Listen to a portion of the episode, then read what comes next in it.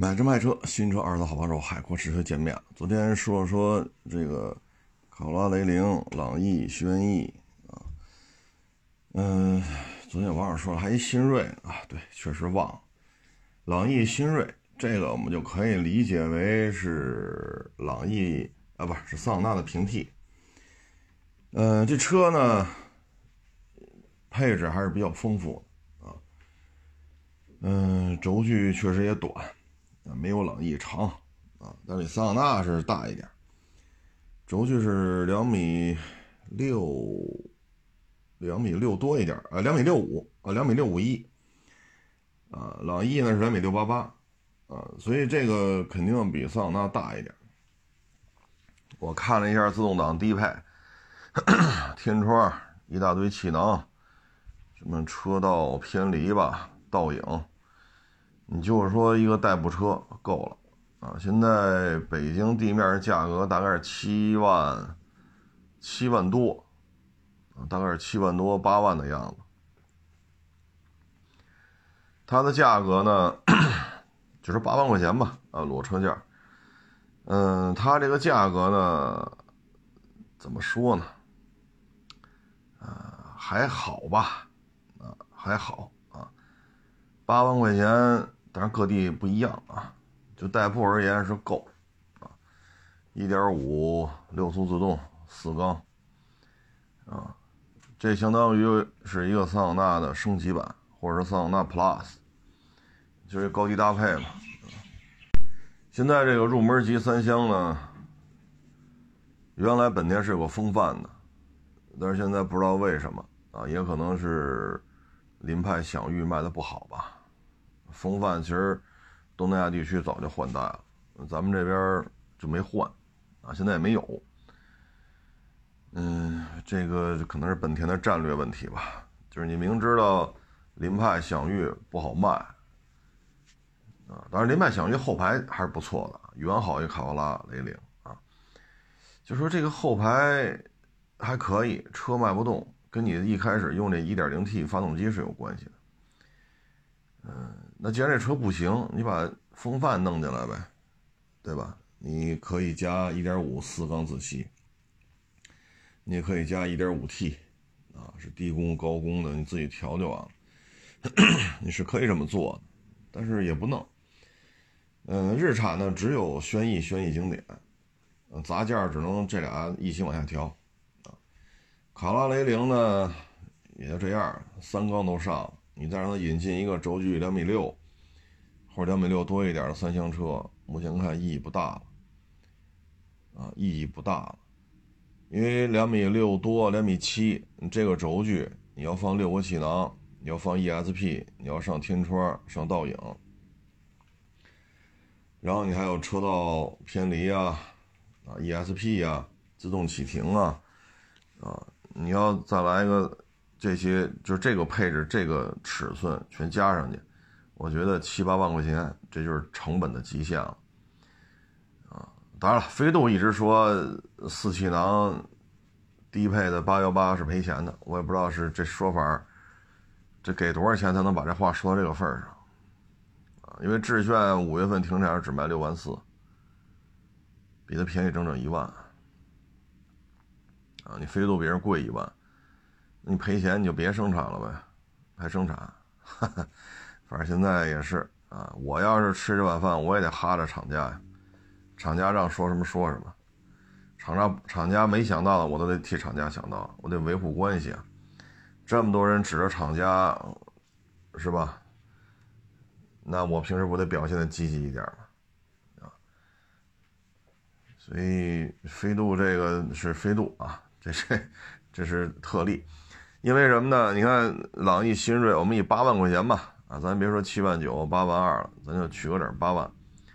它的轴距两米六五一，远大于飞度，啊，然后是六个气囊，车道偏车道保持，倒影天窗，一点五四缸自吸加六速自动，三厢车。那你这个现在你这飞度比它配置高吗？对吧？所以这事儿吧，哎，厂家说这点事儿，咱哎，反正你看吧，啊，昨天忘了，确实忘了说朗逸新锐了啊。我认为我说了，但是后来一说没说，哦，那那可能就是说了 说说忘了啊。你愿意你愿意买这些三厢车，那你可以看看啊，新锐、朗逸、新锐、朗逸，嗯，卡罗拉雷凌、轩逸，啊，也就是这些车了。英朗没有了，啊，现在玩威朗，威朗不像原来了，是吧？嗯，它毕竟比英朗毕竟比威朗大，所以价格稍微高一点，啊，嗯，反正这个价位大概就是这些车，啊。然后呢，就说那个某啊，一百零几万的这个硬派越野车啊，之前说的数据是三点八四吨，上市之后也不知道怎么着了，又改成三点四三点四五是三点四三吨了啊，那四百公斤怎么没了，咱也不知道啊，那四百公斤怎么来的，咱也不知道，正好呢一个。越野拉力的老前辈啊，嗯，各大赛事都跑过，不论是国内的、国外的，啊，嗯，这个算是经验极其丰富了。老前辈啊，他也定了一个，定了一个呢，后来给退了。为什么退了这车呢？就是说，这个车重和这轮胎宽度，啊。你去沙漠玩去，它有些时候需要是减重，啊，车太重，受不了。轮胎单位面积是有限的，压强越高，在软沙里边就比较麻烦，啊。再一个呢，就是你这种，你算就算是插混吧，啊，你这个插混，啊，动力电池的储能。它受温度的影响太大，你看他们去跑去，啊，四十多度他也去跑，零下三四十度他也去跑，毕竟人家是职业车手嘛，老前辈，啊，那您这个动力电池零上四十多度，零下三十多度，您这续航里程一样吗？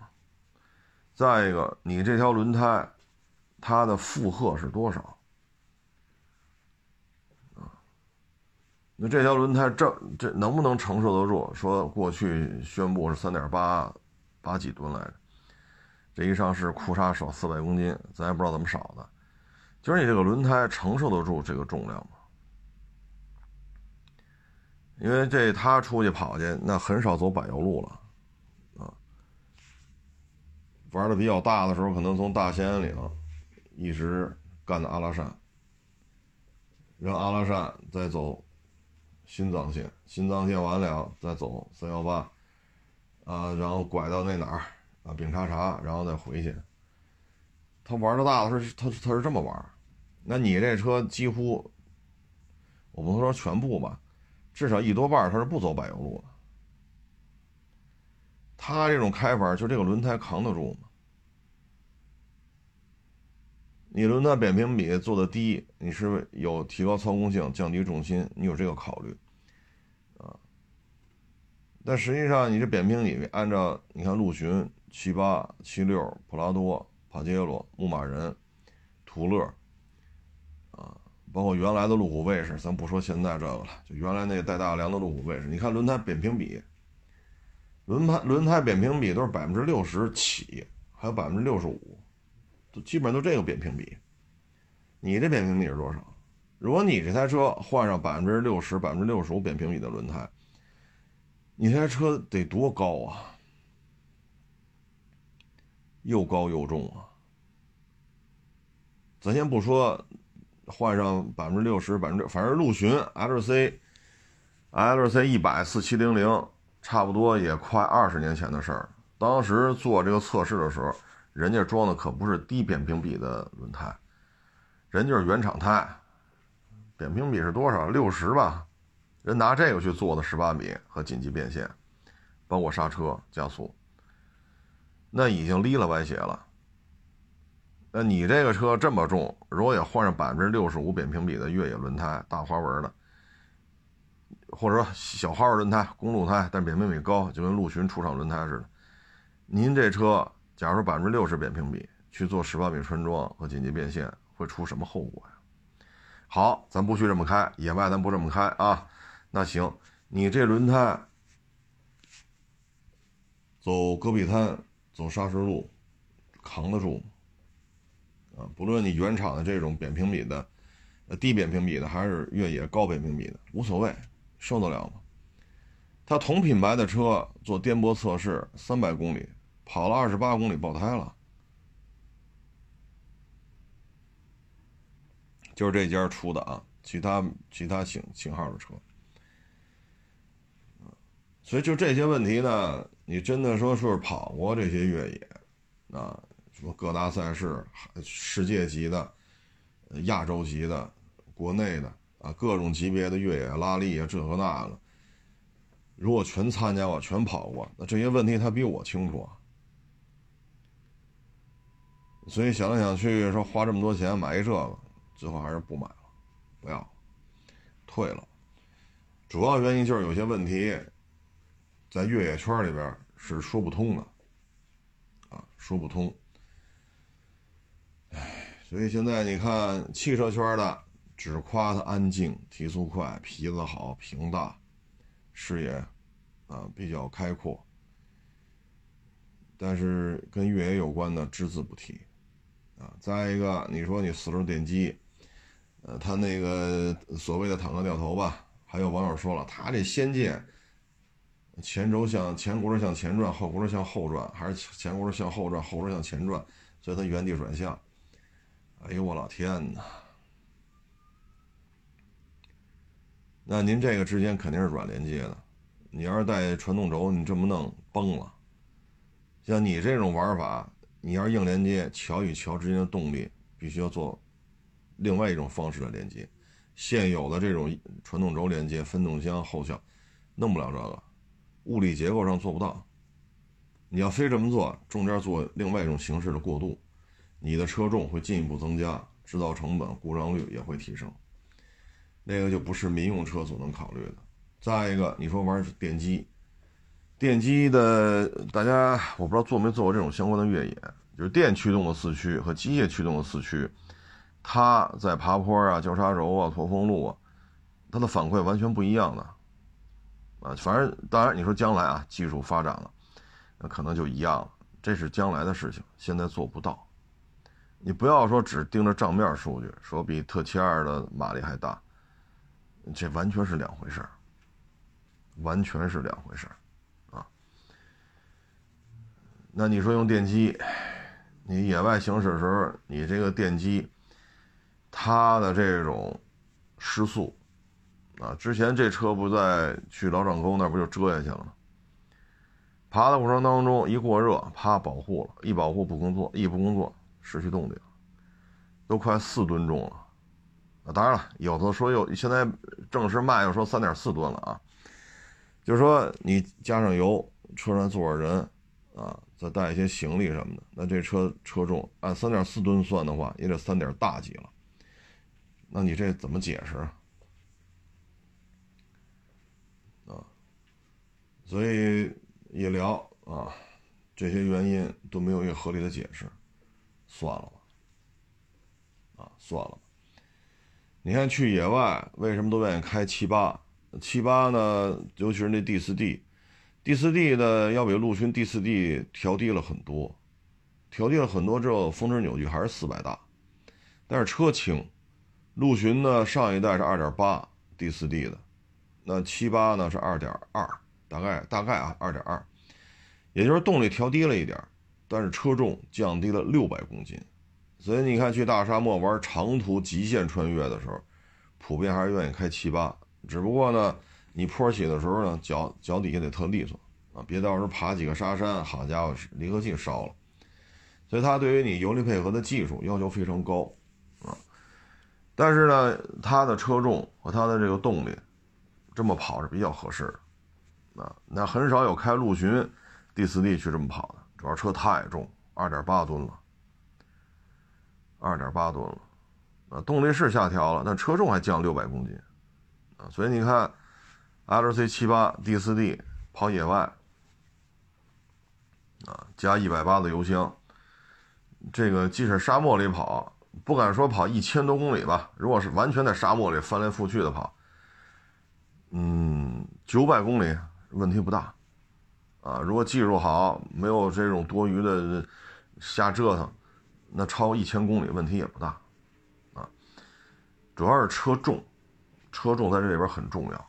啊但是现在呢，因为要堆砌各种设备，包括这个大号的动力电池，有的说电机也有分量的，没错，电机也是有重量的。所以弄到最后，你会发现车重弄得这么高啊！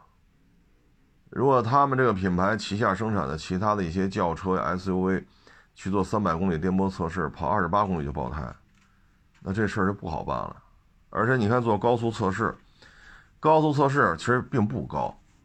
啊，在高环上定速一百二，这高吗？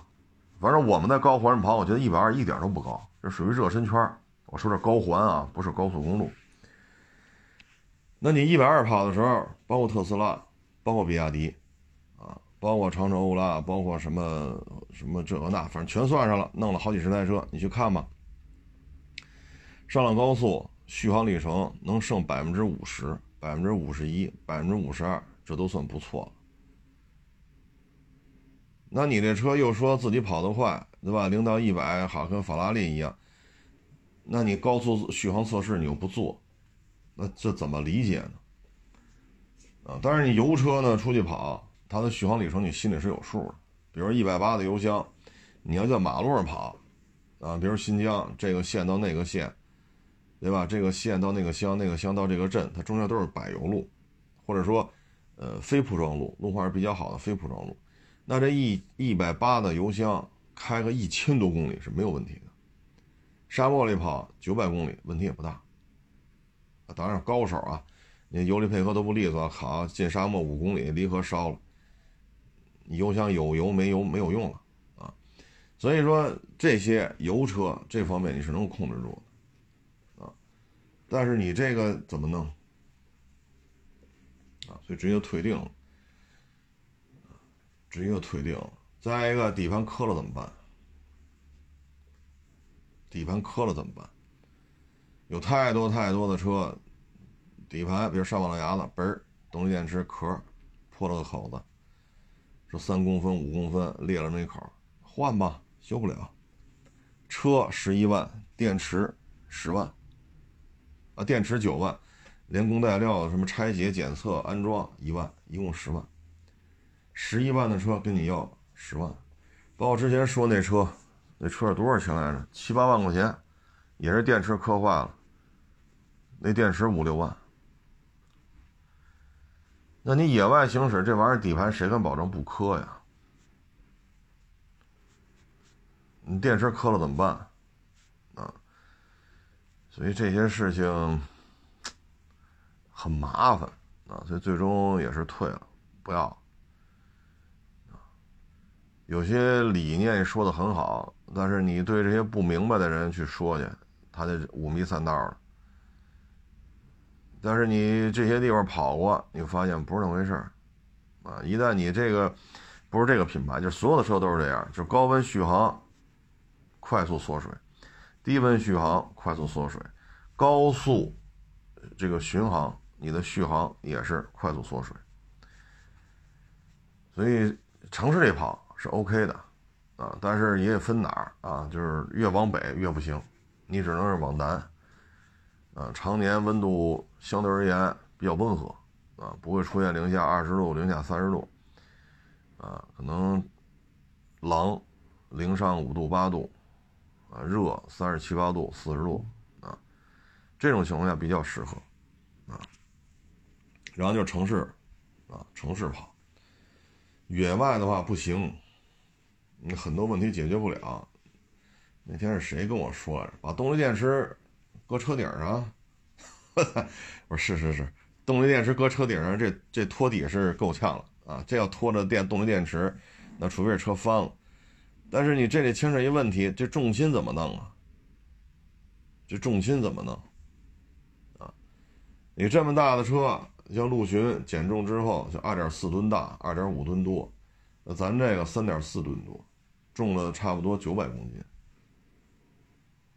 差不多九百公斤。如果跟 LC 三百去比的话，但是大小尺寸差不多，那就相当于你在陆巡 LC 三百的车顶上装八百到九百公斤钢锭，你说这车要做十八米穿桩紧急变线，是不是就翻了呀？是不是就翻了？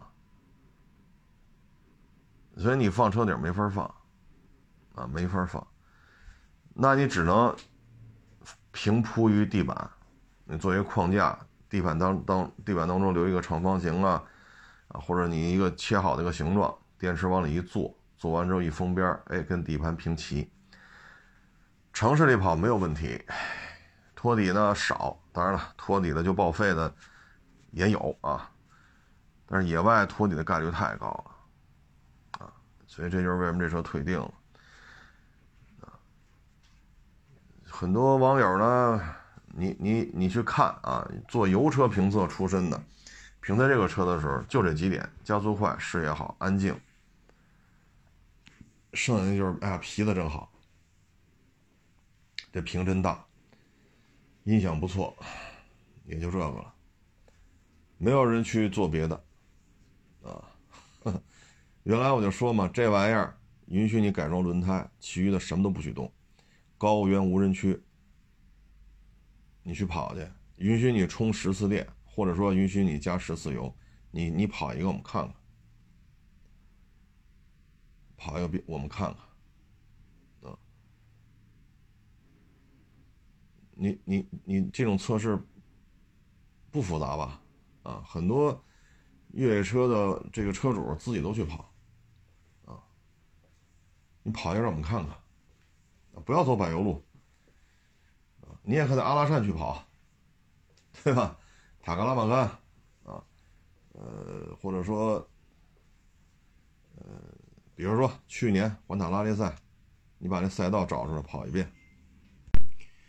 嗯，总而言之吧，烧电的、增程的，呃，各有各的适应的场景啊。你适合都市生活，早晚高峰，那你就按这个场景去买车就完了。你有野外长途穿越的需求，你就得买适合这种情况啊。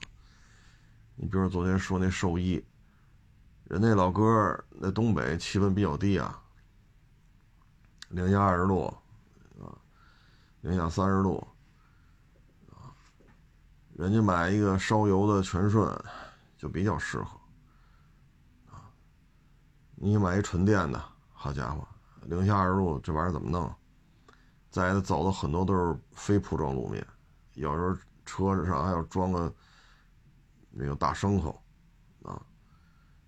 那这负重、颠簸啊，你像那种情况又是低温啊，又是东北的嘛，那那老哥他就买烧油的全顺就比较合适。嗯，你像北京，你就早晚高峰开。像前两天在某大型城市十一的时候，不是开车找我来看看我吗？他带一家来北京旅游啊，然后安顿好了，开车过来找我。他那台车在他那个城市，说上下班特别堵，开个往返啊，四四十来公里、五十公里，他那插混干这个就合适，因为满电能跑一百多点。人家里地库有私人充电桩，两三毛钱的电充着呗。二十升油箱确实小点但加满一箱油一年也用不了啊。他那车就干这个事，就挺好。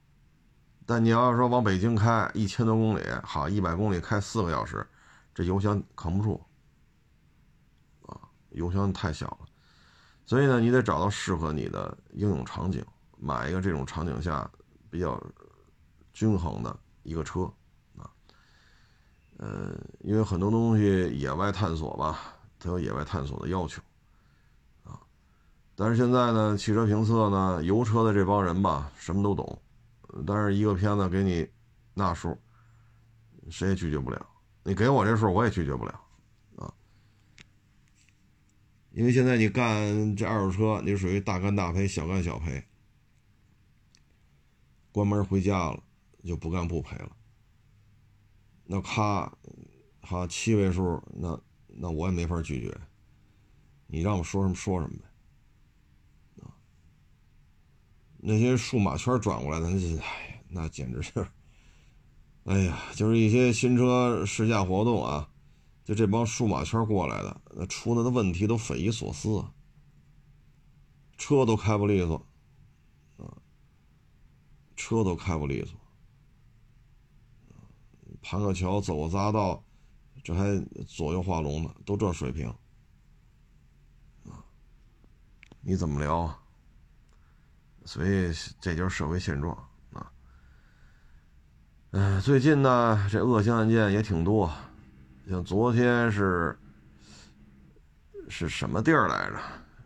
俩学生搞对象，起了矛盾了，女的呢在学校食堂。就跟这男的吃饭的时候，给这男的吃那饭下毒了，这男的当时躺地下就不行了。然后呢，昨天还通报查酒驾吧，酒驾司机拿了家伙回来报复，啊，两名民警，一名辅警，啊，这就，呃，我看一下通告，都是追认为烈士了。包括那个当街拿锤砸领导的，啊，说领导老整他，啊，他和领导有矛盾了，就就整他这那，最后没办法离职了。离职之后找不着工作，四十四十四十一回来又找这领导拿锤子，嗨，反正就这点事儿吧。啊，最近呢这些恶性案件啊比较多，归了归齐。就是经济形势就是这个样子，每个人呢，呃，都从买什么房都涨，干什么都挣钱，干大了就能上市，要被人收购，迅速实现财富自由。每个人都从这种愿景当中，啊，被残酷的现实，啊，给怎么说呢？从睡梦中啊惊醒。那现在这牵着吃喝啊。是吧？我买不起劳斯莱斯，我就不买呗，那不耽误我该干嘛干嘛。但是房贷怎么办？孩子的学费怎么办？老人看病怎么办？你这吃喝怎么办？这就是很现实的问题啊！特别是有些呢，就是高额负债，哎，这个时候包括是没有工作了，收入没有了，但是房贷比较高，那压力会很大，有的时候又会情绪失控，所以你会发现现在。恶性案件确实挺多的，啊，大的环境就是这个样子，你我左右不了，左右不了。你像我们这车市里很多同行都退出了，有的跑网约车，有的去上班了，啊，有的家待着也找不着工作，因为岁数也大了，领退休金吧，再差着好好几年呢，又领不着。这我身边这样的同行也不少，唉，所以这里边，因为各个行业现在都是这种状态嘛。所以出门在外嘛，啊，和为贵，啊，和为贵。你像还有网友找我来，啊，我不是说这皇冠好卖吗？抢手货吗？找我来了，说我这一锐志，你不是抢手货吗？就卖你得了。我一看，好家伙，这个，我说您这车呀，车龄大了，啊，我说那台车呢，没有你这个人是一几年的，你这是零几年的，这是第一。第二，你这是锐志，我说那是皇冠。第三，你这车快三十万公里了。第四，俩气囊换了，安全带也换了，你这属于事故车，车头一套都是新的。二十七万公里，四手户，全是外地的，这个省两手户，那个省两手户。我说你这车，你要卖，那就是事故车的价，而且大公里数、大车龄、四手户，还不是北京牌，还两个省来回过户，这就给不上价了。那你不说那皇冠给他？我说你能听清楚我说什么吗？那台车，我说这我有那台车的大绿本和行驶本照片，我给你看一眼。人是一几年的车。你这是零几年的，第二，你这是大事故，车头一套都是新的，气囊也崩了，安全带也换了，你这是不是事故车？四手户二十七万公里，这给不上价了，而且迁不回北京来了。零几年的车全是外地牌，四手户怎么迁回来？你要卖就是事故车的价，啊，这就不干了。你视频里说皇冠去，我说你知道不知道？您这车叫锐志啊，那怎么了？正好别的网友也在，啊，客气给他送走了。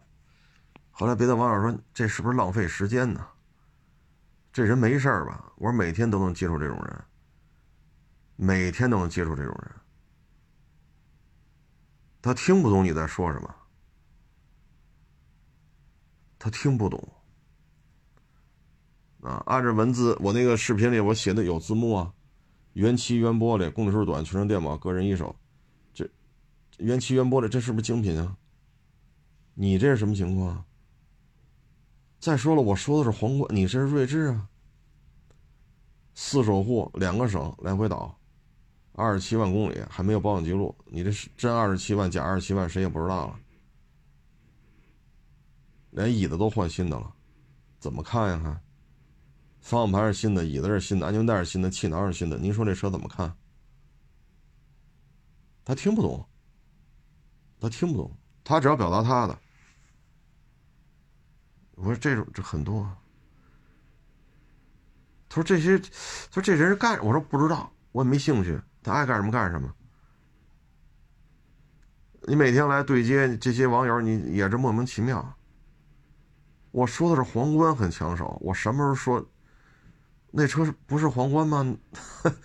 再说你卖这车也不是皇冠呀，你这是皇冠吗？你那行驶本大里边写的都是锐志啊。再一个了，你这是一手户吗？你你自己不知道这车换过这么多东西吗？座椅、安全带、方向盘、气囊全是新的，而且你零几年的车，你有时 你也不知道这都怎么个理解能力。啊，你也不知道这怎都怎么理解的。你包括那个前两天斯柯达那个速派，说的很清楚，就是询个价。哎，你为什么不卖我呀？你为什么不报价啊？你是不是瞧不起我呀？哎呦我去，那视频说的多清楚，人家来询价，人回去想想，人没说卖我呀。啊，看了啊，你的意思来我这估价必须卖给我，不卖给我拿刀架脖子不让他走，那他妈我这成黑社会了。啊，人家来估价不卖我就不行，那能这么干吗？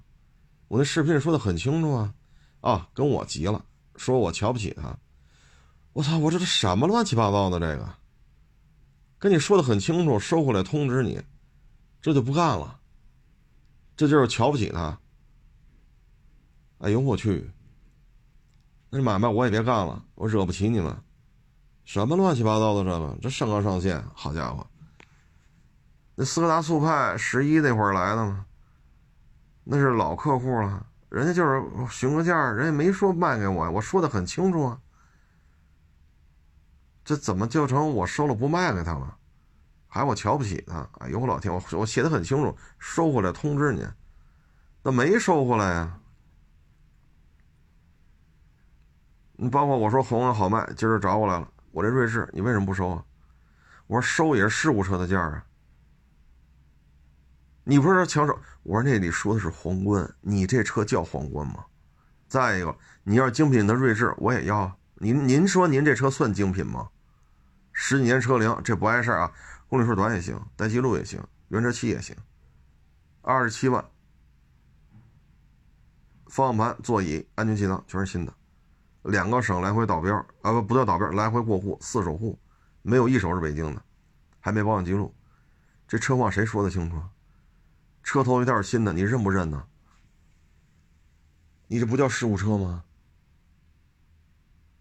车头一套新的，安全带、气囊、座椅、方向盘全是新的，我这，我非说这是精品，那不行。你昨天小视频说的，你为什么不高价收啊？正好今儿把别的网友也在，等他客气一送走，别人讲这人没事吧？这什么呀？这说的都都是。这这这，我说行行，给网友气的，好家伙，把他客给送走了。另外找我聊天网友在我这办公室里都骂上了，别别别，犯不上我都没骂他，你你就别骂了，犯不上。咱人都走了啊，每天接触，哎呀，这些人呐，这些事儿啊，我们也很无奈，你知道吧？很无奈啊。你说那斯柯达那个速派说的多清楚，没收回来，多少钱卖我？我收回来通知你，你为什么收了不卖我？你是不是瞧不起我？哎呀，行了，不多聊了啊！谢谢大家这次捧场，欢迎关注新浪微博海阔石榴手。